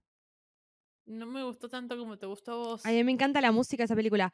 Me no encanta el soundtrack. un poco con el personaje de Yo soy muy, yo soy muy, pero no tenés que conectar con todo para que te guste. No todo tiene que ser tu él no vida. me- No, pero Es la no eterna discusión. Eh, me tipo, gusta ¿puedes mucho hablar? después. A mí como me gusta demasiado la música seten- 70, 80, 90, me encanta todo el soundtrack de Guardianes de la Galaxia. Siento que tipo es cuando pones All About una. 80s, 90s, tipo es más, creo que la pondrían puesto número uno porque no existe película que te ponga más de buen humor que Guardianes de la Galaxia con todos los temazos que tiene, o sea, amo, más amo a Chris Pratt. ¿Están sorprendidos que no Em, dije ningún musical? ¿Quieren que diga un par de musicales? No, gracias. Es que soundtrack para mí no es lo mismo que musical, chicos. Claramente No. una cosa es la música de fondo y otra cosa es la música cantada. Pero pueden ver Rent o pueden ver In the Heights eh, o pueden ver... Eh... Ay, se me fueron todos. No, miren In the Heights. In the Heights es la película más linda de todas. Y bueno, por último tengo Mamma Mía, porque me encanta la música de ABBA y a mí no hay película que me haga más Bueno, cantar y por ahí- bailar que Mamma Mía. Pero Mamma Mía no es musical. No es soundtrack. Eh, sí, pero para mí musical lo que tiene es que tiene muchos temas que están hechos para el musical. Para mí cuando ya es música de otra banda es soundtrack. Pero para mí cuando agarran esa música y la cantan, es como Glee. es, un musical. No, yo lo calificaría como soundtrack. Además, para mí, Mamma Mía agarraron las canciones y armaron la película alrededor de las canciones. Me encanta. Yo amo el soundtrack de Mamma Mía. Pero igual, también yo porque soy muy... Pero no son eh, originales las versiones, eso digo, son las versiones tipo cantadas por Meryl Streep. Ahí Sí, ya es un igual, musical. Igual, te lo acepto, está bien. Eh, a mí porque me gusta mucho la música 70, 80, 90. O sea, es como mi, mi, mi época favorita de absolutamente todo. ¿La Todo, 1 o la todo. 2? La 1, 100%. 100%. A mí me gusta más la 2. Eh, siento que tiene Es que me gustan mejor- ellos jóvenes. Y después... Bueno, ¿Vamos a la pasamos otra o tenés una más? Sí. No. Eh, un amor en silencio. Claramente Love Rosie. está ahí. y My Best Friend's Wedding. ¿Por qué? Porque, explico. Love Rosie me gustó, pero Love Rosie tienen el happy ending. Y hay un momento en el que cuando tenés, estás sufriendo estas cosas, tú querés ver un happy ending. Querés ver qué pasa si no conseguís el happy ending y, tú, y, esa otra persona se casa con alguien más. Y para mí el final de My Best Friend's Wedding es hermoso en ese sentido. Ok. ¿Qué pasó? Está bueno lo que dije, lo pensé bastante. Yo cuando estaba sufriendo esto, me hubiese gustado ver My Best Friend's Wedding y, ese final que te da como hopefulness en la vida. Sí. Porque no siempre es correspondido, por algo es en silencio. Es que para mí el amor en silencio tiene que mucho que ver con el Friends True Lovers, o sea, es como, te diría el 99% de las películas sí, Friends True Lovers. Pero no, pero no, es que, es que el, personal experience, el Friends to Lovers no existe tanto como no, te no, o sea, en las películas. Nada, nada que te hace nada que de lo que te muestra las películas existe tanto, chicos. Entonces, Love Rosie me re gusta porque te muestra cómo cuesta. Pero My Best Friend's Wedding lo que me gusta es que te muestran, tipo, qué pasa si ese friend que vos crees que sea tu lover no es tu lover porque quiere a otra. Fin. Y después tengo otra eh, que es como que yo elegí Love Rosie porque entendí que el amor en silencio era o que el amor capaz como que no es correspondido o que estás tipo en una situationship en la que no te mostrás o, como que estás enamorado de alguien y el otro también está enamorado de vos pero no se muestran juntos, que para mí ese es como el condimento del Friends True Lovers. Pero también, si estamos hablando de tipo amar en silencio y tipo vinculándolo un poquito con el corazón roto, a mí me gusta mucho Posata Te Amo. Tipo, siento que tiene esa cosa en la búsqueda de las cartas y el sanarlo a él como una cosa súper eh, linda. ¡Qué dolor! Esa es para llorar. Para mí, Posata Te Amo igual para el corazón roto es durísimo. Bueno, se le muere el tipo, onda. Ahí no hay vuelta atrás. Vamos hablando de corazón roto. Para mí es un montón, pero está bien. Eh, me gusta tu recomendación igual. Recomiendo las, de, no. Las del amor de Golem son un poco duras, como corazón roto, que yo también tuyo. No te quería tanto al final. Yo les recomiendo la realidad, chicos. Em, Vamos a la otra. Dale. Me cuesta conectar con mi familia y amigos en este último tiempo. Yo acá puse Little Women. Y pueden escuchar más en el episodio, eh, Little Women de Greta Garbo, Pueden escuchar más en el episodio que hicimos de Greta, qué pienso de esta película, pero a mí esta película sirve para esto porque te muestra como todos, más que nada, cuatro hermanas de una misma familia tienen sueños distintos y, objetivos distintos y cosas distintas y hacen cosas distintas de la vida.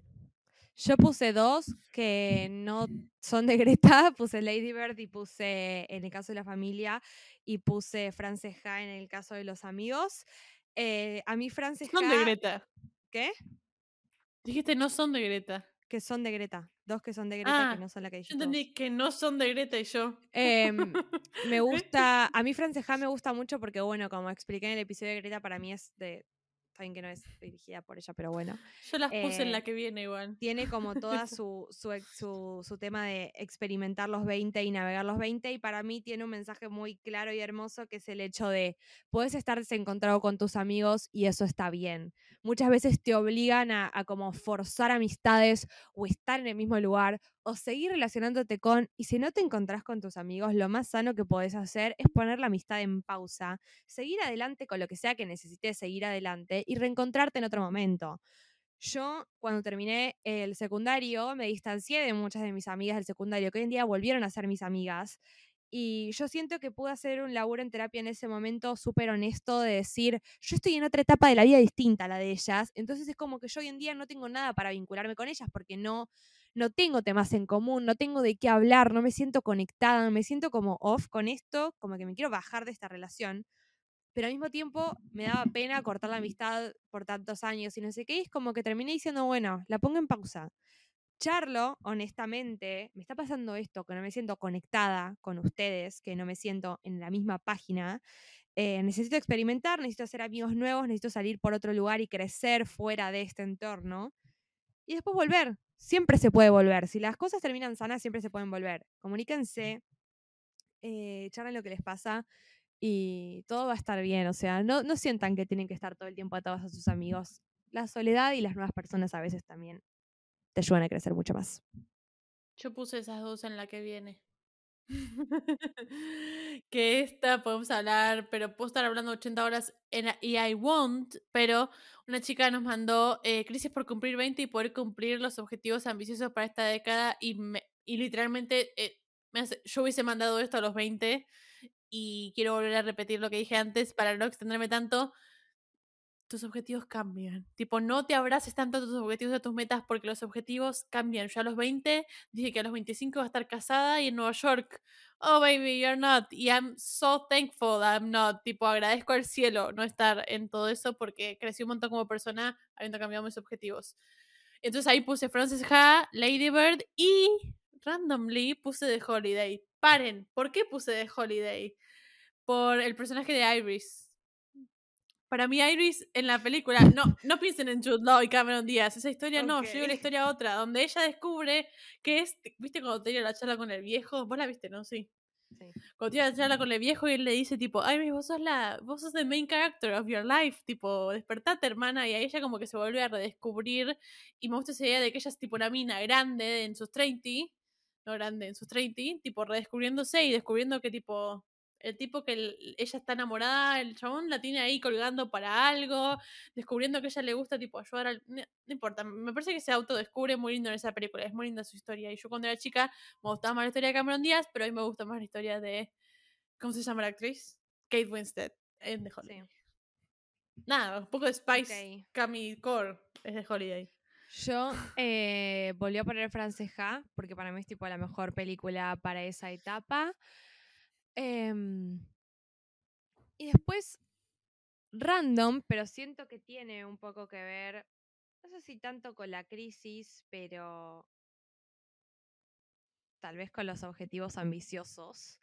Eh, y siento que viene, en realidad yo la quería recomendar porque viene un poco de la mano con cambiar tus sueños, cambiar tus objetivos y por medio de la experiencia redescubrir qué es lo que querés hacer, que para mí es el diablo viste a la moda.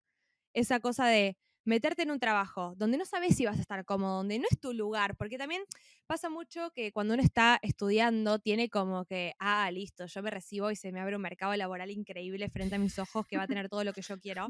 Y a veces navegar la incertidumbre y entre los lugares incómodos y lugares capaz no hubieses elegido y exponerte, que es lo más complicado a partir de los 20, em, exponerte a situaciones en las que no te imaginabas, te ayuda a descubrir cosas que te van a encantar, te ayuda a descubrir cosas que vas a decir, es por acá, esta es la vida que quiero, esto es lo que me entretiene, esto es lo que me gusta. Em, así que nada, la re, la re recomiendo para ese momento también. Siento que hasta puede ir para desencontrarte con tu familia y amigos. Re. Eh, frustrada con estudio va en, los, en lo agregamos como lo demás que ya dijimos. Sí. Em, lo único que voy a decir es cuando yo estoy frustrada con el estudio, o sea, yo llego a un punto quiebre, yo siempre llego a un punto quiebre. En los, frustrada con la vida, pero lo voy a poner igual porque la tengo que decir y no la hubiese puesto en ningún otro lado. Cuando yo estoy frustrada con la vida, generalmente es en octubre, noviembre, miro The Perks of a Wallflower. No sé, esa película me, ayuda a reconectarme con mi ser. No sé, boludo, esa película, termina esa película y de repente, tipo, le encuentro sentido a la vida. Nada, eso. Eh, película cuando querés ver algo comfort. Yo puse definitivamente tal vez Ryan Reynolds. Amo esa romcom y bueno, Crazy Stupid Love que la vi cuando era nada de placar y es un película realmente lo más comfort que existe para mí es eso. Yo puse Sex and the City, Gossip, Modern Family, eh, Los Fockers, son como niños. Para mí son todas como más comedias en base a las películas. ¿Algo más? No, excelente. Yo porque quería poner algo que no había puesto antes, por eso estoy como con nombres más específicos. Y la última es, eh, no tengo exactamente lo que decía la pregunta, pero básicamente era tipo, todas mis amigas están de, novio, de novia y yo no. Y esta película la volví a ver ayer para recomendarla, porque quería saber si hablaba exactamente de este tema y medio que lo habla. How to be single, no sé si vos la viste con Dakota Johnson. No. Te la recomiendo, mírala. Para no spoiler mucho, básicamente es una chica que corta con su novio eh, para mudarse a Nueva York. Eh, y básicamente la película es tipo ella pasando de relación en relación en relación en relación y no entendiendo cómo aprender a estar soltera. Y al mismo tiempo hay un montón de tipo, hay, en realidad la historia es de cuatro, sí, cuatro mujeres. Dakota Johnson, eh, Amy, ¿cómo se llama Amy? La rubia, la australiana. que le decían Fat Amy en Pitch Perfect. Ah, sí, ya sé cuál es. Bueno, ella que tipo todo el tiempo tipo sale y tiene tipo one night stands y como que no encuentra a alguien específico. Eh, la mamá de. la mamá de las. La mamá de. ¿Cómo se llama? Lexi en Euphoria. Sí. Que es la hermana de Dakota Johnson. mm, es una persona tipo grande que tipo. Nada. Ve tipo si es que quiere ser madre, no quiere ser madre y cómo se lleva con eso. Y otra que tipo es una chica que está en todos los dating sites habidos y por haber, viendo cómo es que puede encontrar a su persona. Y básicamente es una journey o una película de ellas cuatro por separado intentando encontrar o intentando aprender how to be single y me parece excelente esa película. Al menos cuando yo la terminé me sentí tipo re en una situación muy comfort con being single, que para mí es algo que me repesa. Em, a mí también es algo que me pesa, debo decir, me ha pesado en distintos momentos de mi vida. A mí me pasó que yo estuve de novia mucho tiempo y acá también es como hago tipo un parate en... No se me ocurrió absolutamente nada, te lo juro, en, en, en base a este topic, pero sí lo siento muy personal.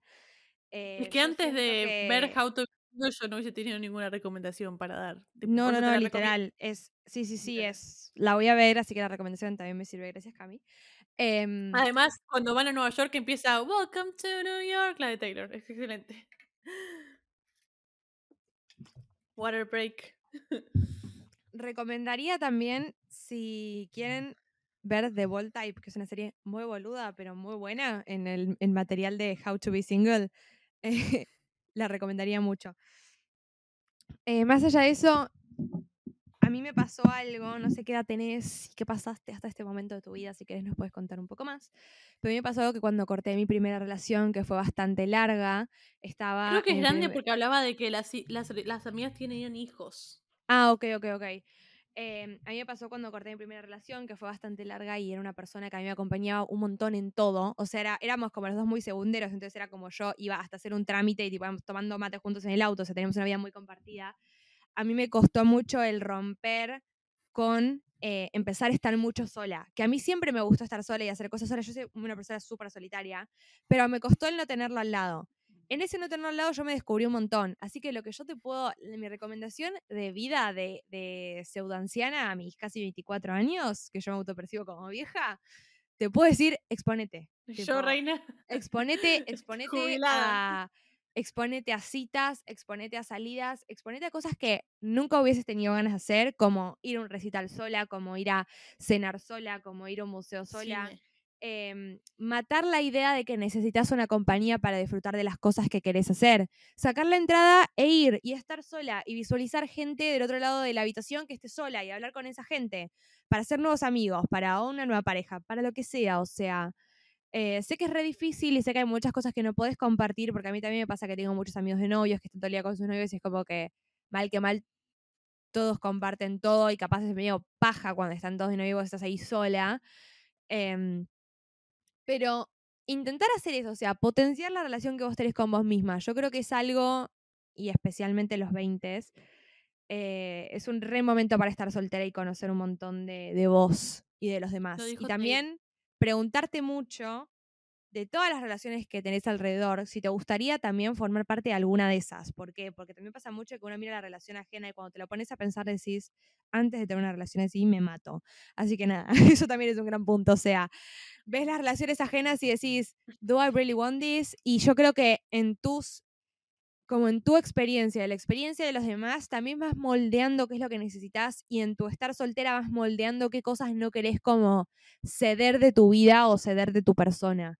Eh, siento que también es como What- medio toda una preparación. What you won't settle for.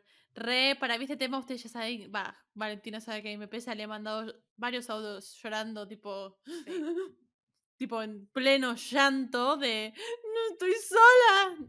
Many, many times. Es mi razón por la cual yo lloro. Tipo, básicamente, si vos me decís cuál es el problema en mi vida, es que no tengo novio. Which, podemos hablar de esto eh, 80 horas, pero lo que voy a decir también es, eh, además de tipo, no frenar tu vida porque no estás con alguien y hacer todo eso Mm. que quieres hacer, pues yo me fui sola a Nueva York y no esperé a nadie a que me diga o me acompañe. Eh, también eh, dejarte tipo ponerte en el modo víctima y llorar un rato. Porque yo a veces hago, hago ese, ese trabajo que dice Valen de qué pocas ganas de estar en esta relación, porque yo sé que pasa esto, que pocas ganas de estar en esto, porque sé que tipo se casaron y se van a divorciar y qué sé yo. Y hay veces en el que yo me tengo que poner en ese modo víctima y ponerme a llorar y decir, bueno, pero al menos aunque se, si se van a divorciar, al menos sí, casados y se amaron en algún momento. O al menos aunque se peleen y em. se caen a gritos y son re tóxicos, al menos tipo van a tomar un café juntos un domingo. Y otro... Está bien ponerte a llorar y ponerte en modo víctima. Yo te estoy dejando. I am allowing you to do that. Completamente Es re válido sentir eso y también otra cosa que si bien yo te recomiendo pasar tiempo sola, también es válido necesitar a alguien y sentirte mal por eso. Y si bien tus amigas no son 100% eso, yo hago mucho el ejercicio de, yo tengo amigos que están de novios y que están todo el tiempo con sus novios, entonces busco capaz eh, por momentos cuando no quiero hacer algo sola, compañía de las amigas que sé que son repata para todo. A ver, ejemplo, yo una semana estuve re triste y quería una feria de vinilos para Cami y para Haas es una paja ir a una feria de vinilos, porque nada les puede chupar más un huevo que ver un grupo de indies revolviendo vinilos. Pero ellas dijeron, me vamos, por eso, vamos y la vamos a pasar re bien. Y ellas fueron y la pasamos todas re bien. Y tipo, yo siento que lo disfrutaron y ellas estaban tomando un café y yo estaba tipo como loca revolviendo vinilos de gorilas. Eh, entonces, nada, yo recomiendo también invitar a amigos y a gente que te acompañe y a familia y dejarte acompañar por gente que tal vez no es pareja, pero sirve. Me hace acordar ese TikTok, perdón, que vos likeaste que yo reposteé, que dice, cuando no tenés planes un día soleado, ¿dónde están tus amigos? No tenés amigos. Eh, a, mí, a mí lo que me pasa mucho, que yo siempre lo hablo con Valen, que de vuelta yo nunca tuve novio, entonces este, pesa a mí este tema a mí me pesa un montón. Em, por eso yo a veces, tipo, como te digo, tipo, te dejo y te valido y te dejo que te mm. pongas a llorar y que te pongas en modo víctima de está bien a veces idealizar a lo de afuera y ponerte a llorar por eso. También después hay que hacer un gran trabajo de bajar a tierra y decir, bueno, pero estos tienen esto, yo tengo esto, estos no tienen esto, etc. Em, y ver algún lugar con todo lo que estaba diciendo. Ah, eh, para mí la amistad también, o sea, lo que es, el tema de la amistad es un vínculo que vos tenés que por un momento de trabajo, no importa, es un tema largo que puedo estar hablando de 80 horas, pero a veces tus amigos, nada, prefieren pasar tiempo con su pareja o con lo que fueran, y por eso, tipo, también aceptar eso y, armar tu propio plan con vos misma y no perderte de eh, lo que fuese. Ejemplo, yo no hubiese ido a ver Barbie el día que fui a ver la Barbie si tenía que esperar que alguien me acompañe. Fui y la fui a ver sola. Fin. And I did that. Y, ya está. Y después volví con amigas, pero la primera vez la hice sola. Y está bien. Y tipo, nada. Es re difícil y también, tipo, si haces actividades solas y al principio te pesa, está bien. Tipo, yo muchas veces que yo cené o almorcé sola en Nueva York, lo hice llorando. And that's fine. Porque no es fácil acostumbrarte a eso. No es fácil aprender a disfrutar tu propia compañía. Yo el verano viviendo sola, que fue este verano pasado, lo resufrí y lo único que hacía era llorar. Y ahora lo re disfruto. Y, también es algo por lo que no lo cambiaría por nada, pero bueno. Es algo por lo que pasamos muchos, porque uno puede estar recontento y, eh, y estar bien con sus amigos, pero también tener un día en el que dice, che, es sábado noche, estoy sola en casa cocinando y me gustaría estar cocinándole a alguien, o estar tipo tirada con alguien en el sillón. Eh, que es difícil, porque también puede ser que encuentres una persona que sea bárbara y que te reame y vos no amarlo. O sea, es, complicado encontrar a The One, eh, de, tipo, por un motivo o el otro. Eh, pero bueno, paciencia también, o sea, sé que es una paja igual estar en ese lugar y que si te sentís sola es peor, pero bueno, no tengas miedo tampoco ni, ni, pudor a, a pedírselo a tu entorno tampoco, o aclarar cosas con y también, re, y también como dice Valen, lay on your single friends. Tipo, armate tu grupo de single friends, ellas son tu compañía, ellas son tu todo, ellas son todo. Y también algo que capaz a mí me hubiese gustado que me digan cuando era chica, eh, yo siento que todas fuimos criadas un poco en una, en un una generación medio de mierda de que si salís con muchos chicos es una puta y todas esas cosas que te dicen todo el tiempo y como que no, la chica tiene que estar con un chico y tu primera vez y todo tiene que ser con el amor de tu vida y todo tiene que ser perfecto porque vos sos una princesa delicada y hermosa. Si tenés ganas de salir con cinco chicos, salí con cinco chicos y divertite con los cinco chicos y los cinco no tienen que ser el amor de tu vida, you're just having fun y pasando el tiempo. Así que tampoco, o sea, a mí me costó un par de años, tipo, no ser tipo tan hard on myself, de tipo, tenés que salir con chicos en serio y tipo, it's fine, ¿ok? Relájense, salgan con quien tengan ganas, diviértanse un rato. Em, es algo que estoy intentando aprender de mi mejor amigo, que es algo que me repite todo el tiempo. A mí me cuesta, pero bueno. Además, cuando estás, cuando estás con alguien, después quieres estar soltero, y cuando estás soltero quieres estar con alguien, y la vida es un ciclo de querer lo que no tenés. No tengo ni un amigo. Sí.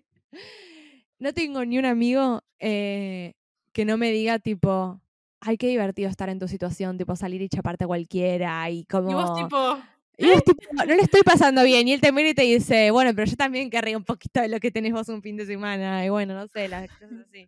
por eso, the grass is always greener on the other side, dice la frase. Así que nada, disfruta lo que tenés mientras lo Hasta que tengas. empezás a regar el lado en el que estás vos. Es una linda Literal. forma de, de acoplar. Bueno, una hora y media, we did that. We did that. Espero que les Espero haya que gustado. gustado. Vamos Ay, a, si les gustó, vamos a hacer más episodios de esto porque yo amé sentarme a sentarme conmigo misma y empezar a buscar películas en mi mente que me hayan ayudado con esto, porque como digo, yo cuando me siento de todas las formas que describieron, me bloqueo y no miro ni una película. me bloqueo completamente y entro en un estado de tristeza inmensa hasta que alguien me empuja, generalmente es Valentina. Em, así que nada, síganos. ¿No? Entre pochocles.podcast, síganos en TikTok, Denos síganos en Instagram, denos cinco estrellas. Compartan los episodios si les gustan. Cuéntenos, nos encanta que nos cuenten acerca de qué les gusta, qué no les gusta, qué prefieren. Así que keep on contándonos cositas. Keep on. Em, y nada, estoy re contenta que hicimos este episodio. Tenía muchas ganas de hacerlo y siento que, como dije al Aplaudan a principio, Valentina que tuvo la idea. Valentina, gracias. una vez tuve una buena idea, chicos, apláudanme. Soy la menos iluminada del dúo. Em, espero que lo hayan disfrutado, espero que les haya gustado. Podemos seguir por privado todas las cosas que quieran y hacer más episodios de estos, eh, o capaz más abocados a series o a ciertas películas. Eh, ya le vamos a encontrar la vuelta, pero también siento que estamos en un punto en el que sentimos que ustedes nos reacompañan y nos re gusta hasta cruzarnos con ustedes y que nos cuenten que nos escuchan. Y es también a modo de retribución. Yo siento que es como que este episodio es 100% para ustedes. Tipo, es algo que hacemos para ustedes y, y como para nosotras siempre fue una re compañía. Ella seguía hablando, llevan una hora y media pasadas. Para nosotros siempre fue una Además, re no hay nada para cortar. podcasts. No, no, no. La hora y media. o sea, va a durar esto. Para nosotras los podcasts siempre fueron una re compañía y siempre nos sentimos como menos solas tal vez escuchando estas cosas. Eh. Y también nos pasa mucho con programas como los de Luzu TV cuando se ponen a hablar de cosas que para uno son súper relatable. Así que sentir que a ustedes les pasa las mismas cosas que a nosotros y que a todos los seres humanos del mundo y que los podemos ayudar es muy lindo. Me encanta cuando nos Sí. dicen eso. Y además así a, a la próxima persona que dice, uh, a mí me hubiese gustado escribir en la question box. No tengas miedo de decirnos, total no decimos de quién es. Exactamente. Porque ponemos, ponemos todo en una lista, tipo en una nota del teléfono, así que tipo ni nos acordamos quién lo dijo, so no problem si tenés tipo miedo o pudor con eso. Bueno, vamos a cortar el episodio de acá porque si no vamos a estar todo el día hablando. Así que nada, muchas gracias por escuchar y nos vemos la próxima. Adiós. Adiós.